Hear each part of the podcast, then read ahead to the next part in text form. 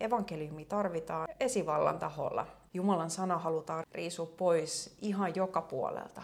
Nyt me nähdään sitä hedelmää. Ja sen sijaan, että me uskovat oltaisiin hiljaa, niin meitä on kutsuttu olemaan niin kuin sillä paikalla Jumalan äänitorvina. Mutta kyllä meillä on viitteitä jo siitä, että, että teknologia tulee ihmisen sisäpuolelle. Mm. Ja siinä mun mielestä meidän kristittyjen täytyisi niin kuin olla hereillä. Sydänmakasiini.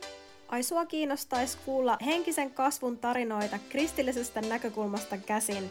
No nyt kävi tuuri. Tervetuloa mukaan. Mun oikeastaan tie eduskuntaan vei jo 2011. Toimin sitä ennen aktiivisena niin kuin päättäjänä ja, ja nuorisopoliitikkona, vaikuttajana silloin kokoomuksessa ja ennen uskoontuloa. Ja, ja hetkellisesti päädyin sitten myöskin eduskuntaan töihin silloin eduskunta-avustajaksi. Ja näin niin kuin tänä päivänä niin se aikakin näyttäytyy ihan uudessa valossa, kun sitten tie vei uudelleen eduskuntaan.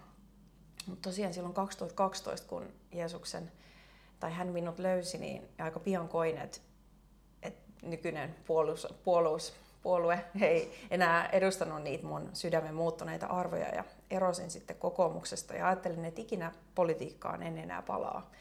Ja siinä sitten syntyi lapsia ja lähdin uudelleen vielä opiskelemaankin sitten. Ja sitten ihmeellisellä tavalla kunnallisvaaleissa 2021 tulin valituksi sitten Maskun kunnanvaltuustoon ilman mitään vaalikampanjaa. Ja samaten sitten Sari Essa ja kristillisdemokraattien puheenjohtaja soitti mulle silloin ennen näitä hyvinvointialueen vaaleja. Ja siinä samassa puhelussa tuli ilmi, että eduskunnassa heillä on ryhmäkansliassa, kristillisdemokraattien ryhmäkansliassa sitten paikka avoimena. Ja Sari totesikin siinä puhelussa, että taitaa olla johdatusta. Mä en olisi kuuna päivänä hakenut sitä paikkaa, ellei Sari olisi silloin mulle soittanut näiden vaalien johdosta. Ja niin sitten kävi, että tulin valituksi siihen tehtävään, missä nyt on ollut sitten reilu puolitoista vuotta. Ja niin se eduskunta ovi avautui sitten uudelleen, mutta erilaisin eväin ja erilaisin tehtäviin. Ja nyt koen, että olen siellä totta kai yhteiskunnallisia asioitakin varten, mutta ennen kaikkea Jumala on kutsunut mut sinne hänen niin kuin lapsenaan.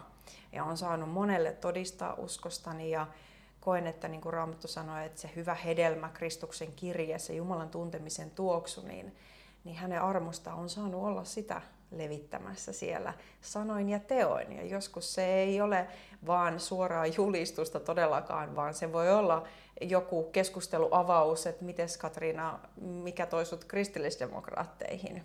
Olen saanut monen nykyisen ministerin kanssakin keskustella näistä asioista ja ne on semmoisia hetkiä, kun musta tuntuu, että, että valtava ilo täyttää mun sydämeen ja mä tiedän tasan tarkkaan, että mut on kutsuttu olemaan siinä paikalla ja evankeliumi tarvitaan niin, niin vankiloissa kuin käyn sielläkin, mutta myöskin siellä ihan esivallan taholla. Ja tosiaan sitten ennen vaaleja tuossa kutsuttiin muutamia ihmisiä tosiaan niin kuin vieraaksi sinne ja saatiin rukoilla ja sä olit Anni yksi niistä, muistaa meidän päättäjiä. Ja vaikka meistä tuntuu, että me eletään hengellisesti monin tavoin pimeitä aikaa, niin, niin silti me ei voida poistaa pimeyttä, mutta me voidaan lisätä valoa. Ja, ja rukouksella on valtava merkitys, vaikkei me aina ymmärretä, mitä siinä rukouksessa tapahtuu, mutta on saanut tämän 11 vuoden aikana nähdä niin ihmeellisiä, isoja pieniä asioita, että rukouksessa on, on valtava voima. Ja, ja mitä sitten tapahtuu, niin se on Jumalan kädessä. Mutta meidät on kutsuttu rukoilemaan esivallan puolesta. Se ei tarkoita sitä, että meidän tarvitsisi siunata ja hyväksyä jumalattomia lakeja, vaan että näiden ihmisten puolesta rukoilla, koska kun ihmisen sydän muuttuu, sinne tulee uusi Herra, niin sen myötä myöskin teot alkaa muuttumaan. Et monesti me uskovatkin syytetään jumalattomia päättäjiä ja, ja jumalattomia lakeja ja voivotellaan sitä, että voi voi voi. Mutta kun me ymmärrettäisiin se, että se muutos alkaa minusta, se alkaa yhdestä ihmisestä, niin sen myötä myöskin hänen teot voi alkaa vaikuttaa. Et, et raamatussa on lukuisia tarinoita siitä, miten yhden ihmisen elämän kautta valtavat niin kuin, muutokset tuli.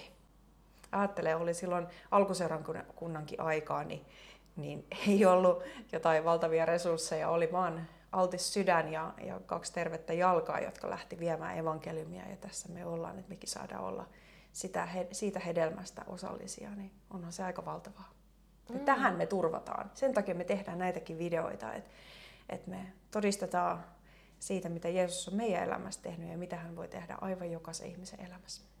Joo, se oli kyllä mielenkiintoinen se vierailu siellä eduskunnassa. Me päästiin myös seuraamaan tällaista kyselytuntia. Itselläni ehkä päällimmäisenä jäi mieleen sieltä se tunnelma ja, ja jotenkin se ilmapiiri. Se ei ollut ehkä se, sellainen ilmapiiri, missä itse haluaisin niin kuin elämäni viettää, koska siellä on, siellä on tosi äh, raskas tunnelma ja tosi riitaisa semmoinen riitaisa ilmapiiri. Ja ehkä mä haluaisinkin kysyä sut sitä, että miten sä niin kristittynä navigoit siinä ilmapiirissä, että kun sehän on semmoista jatkuvaa tikarien heittelyä puolelta toiselle, miten sä niin suojaat itseäsi siltä tai suojaatko sä siltä itseäsi millään tavalla ja miten sä ylipäätään niin näet sen eduskunnan niin paikkana, paikkana olla ja tehdä töitä?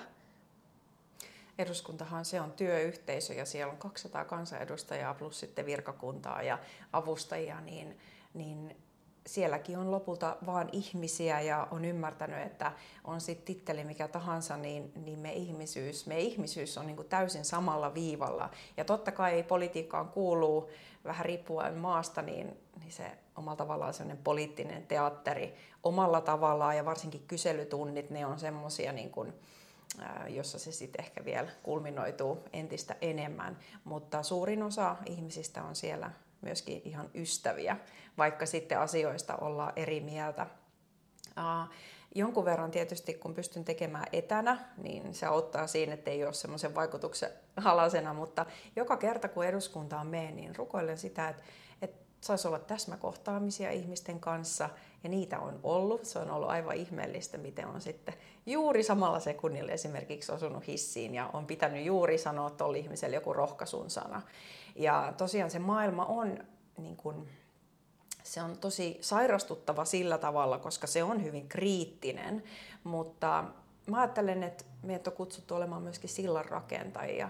Ja, ja mä oon halunnut jokaista edustajaa, jos mä oon kuullut vaan jonkun hyvän puheenvuoron, oli sitten oikealta tai vasemmalta tai siltä väliltä, niin kuin puoluetaustasta riippumatta, niin käydä sanomassa jonkun rohkaisun. Että kun on tämmöinen evankelista sydämeltään, on helppo uh, ottaa ventovieraisia ihmisiä yhteyttä ja, ja jutella asioista ja, ja sanoa rohkaisun sanaa. Ja se on ollut, niin kuin monet on sanonut, että kiitos. Ja ne on oikein ollut hämillä, että hetkonen, että, että mitä tässä nyt tapahtuu, että, mm. että joku tulee kiittämään ja kehumaan. Ja, ja tota, tietysti kun ei ole kansanedustaja, niin ei ole tarvinnut sillä tavalla niin kuin olla siinä tulilinjalla, että saa olla vähän niin kuin sivusta seuraajana. Mutta mä ajattelin niin, että, että mut on kutsuttu olemaan niin kuin kristittynä tosiaan se Jumalan tuntemisen tuoksu siellä. Ja mä voin omalla persoonallani, omalla sillä niin kuin Jeesuksen hyvyydellä niin, niin tuoda sitä taivasten valtakuntaa niin kuin maan päälle ja sinne työyhteisöön myöskin. Et onhan se semmoista naamioiden takaa toimimista ja, ja eipä ole ihmistä, joka ei kuitenkin jollain tavalla sitten niin kuin haavoittuisi. Et sitten ihmiset joutuu ehkä semmoisen omanlaisen panssarin laittamaan sinne.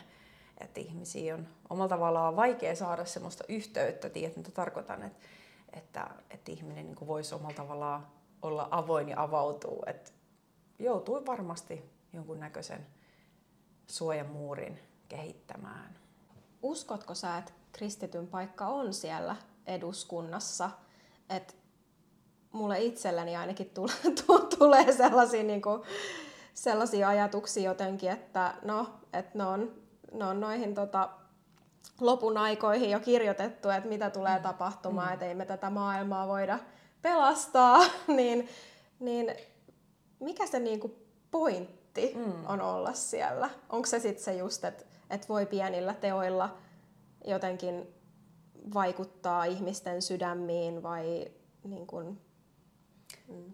Meidät on tosiaan kutsuttu olemaan tässä maailmassa, vaikka ei tästä maailmasta. Ja, ja niin kuin Jeesus sanoo, että, että ei sitä kynttilää laiteta vakan alle, vaan se laitetaan sillä tavalla, että se valaisee koko huoneen. Ja, ja ei sitä laiteta kätköön, vaan se laitetaan sinne korkealle vuorelle, että se valaisee niin kuin näin. Ja, ja tärkeintä on se, että ihminen tietää, että hän on Jumalan kutsumana siellä.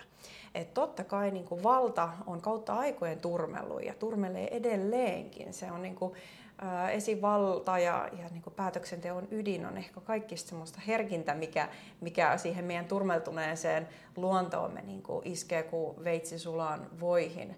Ja jos ei tätä ymmärrä, niin se saattaa olla monelle tuho ja turmion tie.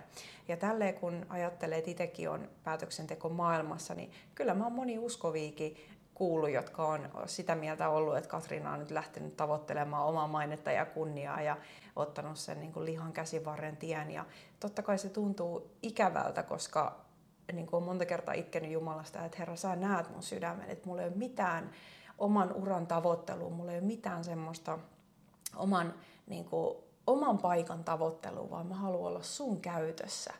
Ja, ja tota, Jumala on niin kuin vahvistanut se, että kyllä mun paikka on niin kuin olla siellä siihen asti, kun hän jotain muuta mulle näyttää. Ja mä ajattelen, että ennen kaikkea niitä ihmisiä varten, niin kuin tuossa totesin, mutta sitten totta kai on näitä yhteiskunnallisiakin asioita. Ja mä ajattelen, että äh, Raamattu sanoi, että, että kun laittomuus pääsee valtaan, synti on laittomuus, niin kylmenee monien rakkaus. Ja jos me laitetaan se valomme sammuksiin, niin synti saa enemmän sijaa yhteiskunnassa. Ja tämä on niin isompi kysymys, että mitä suuremmalti yhteiskunnassa luovutaan evankeliumista ja ristiveren evankeliumista, siitä kristillisestä ihmiskäsityksestä, niin sen suuremmin synti, kaikki nämä laittomuus ja pahuus saa yhteiskunnassa valtaa. Ja nyt kun me eletään tämmöisessä maalistuneessa yhteiskunnassa, missä niin kuin Jumalan sana halutaan riisuta, riisua pois ihan joka puolelta, nyt me nähdään sitä hedelmää. Ja sen sijaan, että me uskovat oltaisiin hiljaa, niin meitä on kutsuttu olemaan niin kuin sillä paikalla Jumalan äänitorvina tavalla tai toisella, miten hän sitten kehottaakaan. Ja me ei voida niin väheksyä, Jumala voi tehdä ihmeitä. Ja niin kuin tuossa totesin, niin yksi ihminen kerrallaan. Että jos ajatellaan vaikka, että eduskunnasta tulisi, että joku ihminen tulee uskoa jostakin, mitä et ikinä uskonut, sillä saattaa olla valtavan suuri vaikutus. Ja mä uskon, että, että sillä on merkitystä, että siellä on kristittyjä ihmisiä eduskunnassakin. Ja, ja Jumala sitten käyttää meitä tavalla jos toisella. Ja siellä on tosiaan raamatturyhmä myöskin eduskunnassa ja viikoittain rukoillaan Suomen puolesta ja päättäjien puolesta. Ja siellä on monia tunnustavia kristittyjä eduskunnassa, vaikka he eivät välttämättä julkisesti sitä ole niin. Mutta tota, sillä on merkitystä, minkälaisia, ja vaikkei se vaikuttaisi lopputulokseen, niin me ollaan kuitenkin tuotu esille sitä Jumalan mielenmukaisuutta, niin kukaan ihminen ei voi joskus sitten Jumala edes sanoa, että minä en kuulu enkä tiennyt. Että kyllähän niin kuin kansanedustajillekin niin kuin ihmisillä tulee se tieto jostakin asiasta, niin he tekevät valinnan silloin, että, että niin kuin minkä päätöksen puolesta he äänestää. Mm. Et tärkeää on olla sillä kutsulla ja sillä paikalla, mihin Jumala kutsuu. Et mä uskon, että hän on sirotellut meitä niin kuin yhteiskunnan eri osa-alueille. Jotkut on tietysti täyspäiväisessä Jumalan valtakunnan työssä, mutta voiko sitä lopulta erottaa, että jos ihminen tahtoo elää Jumalan tahdossa, niin eikö silloin kaikki, mitä hän tekee, ole tietyllä tavalla niin kuin Jumalan valtakunnan työtä, vaikkei olisi täyspäiväinen saarnaaja. Vaan että silloin, kun on siinä Jumalan kutsussa, niin hän vie omalla tavallaan Jumalan valtakuntaa eteenpäin mm. niissä sektoreilla, missä hän on. Joo, mielenkiintoista ja kiitos tuosta. Varmasti niin kuin monia, monia kuulijoita ja katselijoitakin niin kuin mietityttää nämä asiat. Ja, ja osa varmasti niin kuin hy- hyljeksii tai ei halua niin kuin edes kuulla mistään politiikasta ja, ja näin. Niin, niin nämä on niin kuin tärkeitä asioita ottaa tälle pöydälle ja käsitellä. Ja nyt itse asiassa varmaan hyvä, hyvä kohta niin kuin myös siellä te katsojat, niin kommenttikenttään kirjoitella, että, että mitä mieltä te itse olette, että kuuluuko tämmöinen eduskuntatyö kristitylle ja miksi kuuluu ja miksi ei, tai niin kuin mitä ajatuksia tai ylipäätään herättää niin kuin tämä politiikka ja, ja niin kuin uskon suhde toisiinsa, että että voiko niitä sovittaa yhteen ja, ja näin. Tuohon edelliseen kysymykseen vielä palatakseni, niin, niin mä ajattelen, että ei politiikan kautta ihmisiä voida mitenkään käännyttää.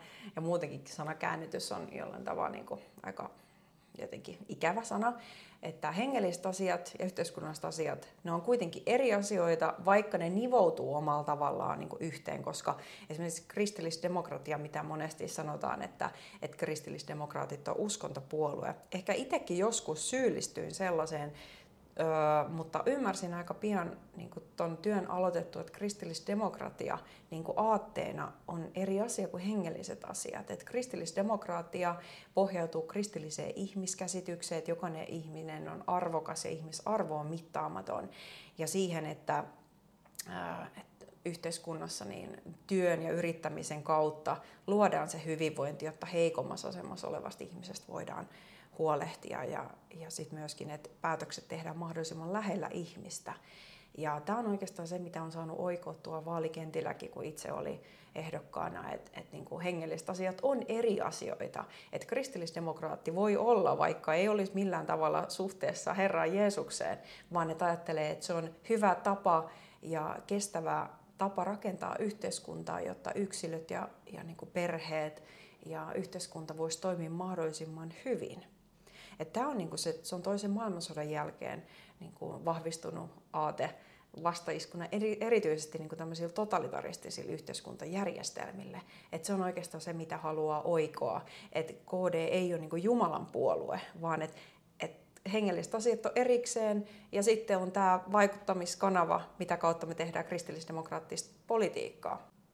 Missä tämänhetkisissä niin kuin poliittisissa päätöksissä ja näissä asioissa, jotka nyt on siellä pöydällä niin kuin eduskunnassa tai on tulossa pöydälle, niin mihin sä toivoisit, että päättäjät sais sellaista niin kuin Herran johdatusta ja, ja ehkä vähän ojennustakin?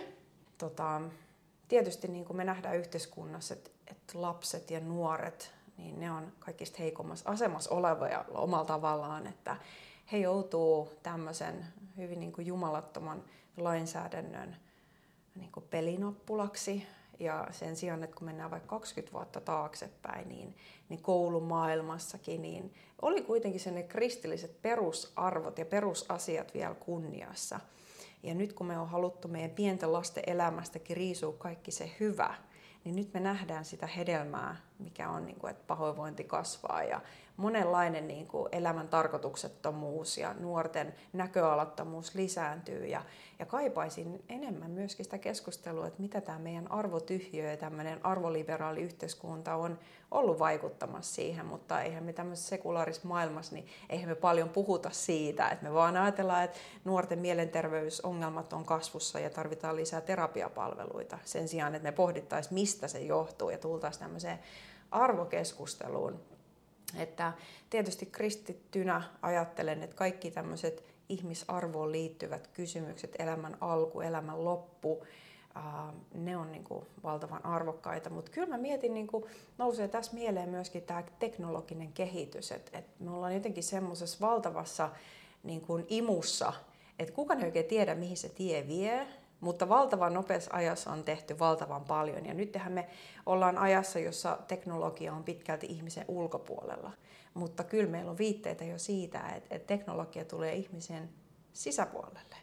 Mm. Ja siinä mun mielestä meidän kristittyjen täytyisi niin kuin olla hereillä. Se on niin kuin arvoeettinen keskustelu, se on maailmankuvallinen keskustelu. Että Jumala on luonut ihmisen omaksi kuvaksi, mieheksi ja naiseksi. Ja jotenkin se, me ollaan pyhähengen temppeleitä että jos me lähdetään kajomaan ihmisen ihon sisäpuolelle, niin mun mielestä se on jo semmoinen, että, että että kun enemmän tulee totella Jumalaa kuin ihmistä, niin kuin Raamattu sanoi, että silloin kun lainsäädäntö yhteiskunnassa menee yli Jumalan sanan, niin silloin Raamattu sanoi, että meidän täytyy niin kuin olla kuulijainen Jumalan sanalle. Ja mun mielestä tämä on niin kuin se keskustelu, mistä, mistä täytyisi niin kuin pitää suurempaa meteliä että missä ollaan kymmenen vuoden päästä, minkälaista kehitystä me ollaan yhteiskunnassa niin kuin näkemässä. Ja tietysti nämä kaikki, niin kuin, että kaikki kaunis, mitä Jumala on luonut, miehen ja naisen ja seksuaalisuuden ja jotenkin se perheinstituution, totta kai arkielämän todellisuus, niin se ei aina mene niin kuin, kun, kun olisi ideaalitilanne ja on paljon haasteita perheissä ja lasten ja vanhempien ja nuorten elämässä, mutta se niin kuin lähtökohtaisesti paras malli, että me varjeltaisiin näitä niin kuin perusasioita ja perusarvoja. Ja valitettavasti nämä niin kuin kristilliset perusasiat ja perusarvot, niin kyllähän ne yhteiskunnassa alkaa olla vähän marginaalissa, mutta silti meidän tulee pitää yllä totuutta. Ja kyllä mä niin kannan huolta myöskin tästä kansallisesta itsemääräämisoikeudesta, kansallisesta, kansallisesta päätäntävallasta, että me tunnutaan niin luovuttamaan me aika halvalla monet eri yhteiskunnan osa-alueet niin kuin suurempiin käsiin.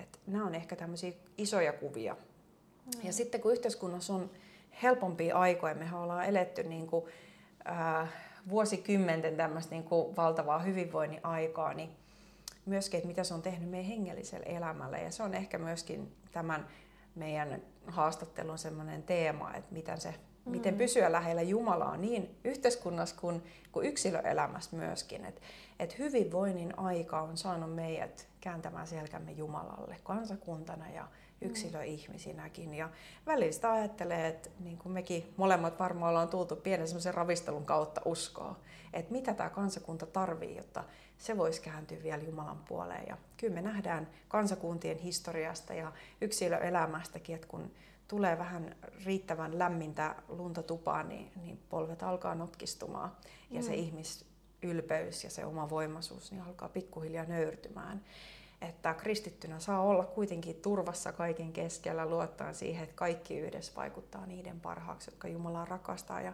jotka hänen niin kuin, suunnitelmien mukaan on kutsuttu, niin silloin kristittynä voi kuitenkin katsella niin kuin, luottavaisin mielin ja semmoinen ihmeellinen ilo, että Jumalan sana tosiaan käy meidän silmiemme edes toteen monella tavalla. Mm. Vaikka inhimillisesti näyttää välillä niin kuin, tosi surulliselta ja, ja tietää, että ihmisillä on paljon haasteita ja vaikeuksia, taloudellisia ja henkisiä ja muut, mutta et, sitten kun niin kuin Jumalan silmin asioita katselee, niin ne asiat saa uudenlaisen näkökulman.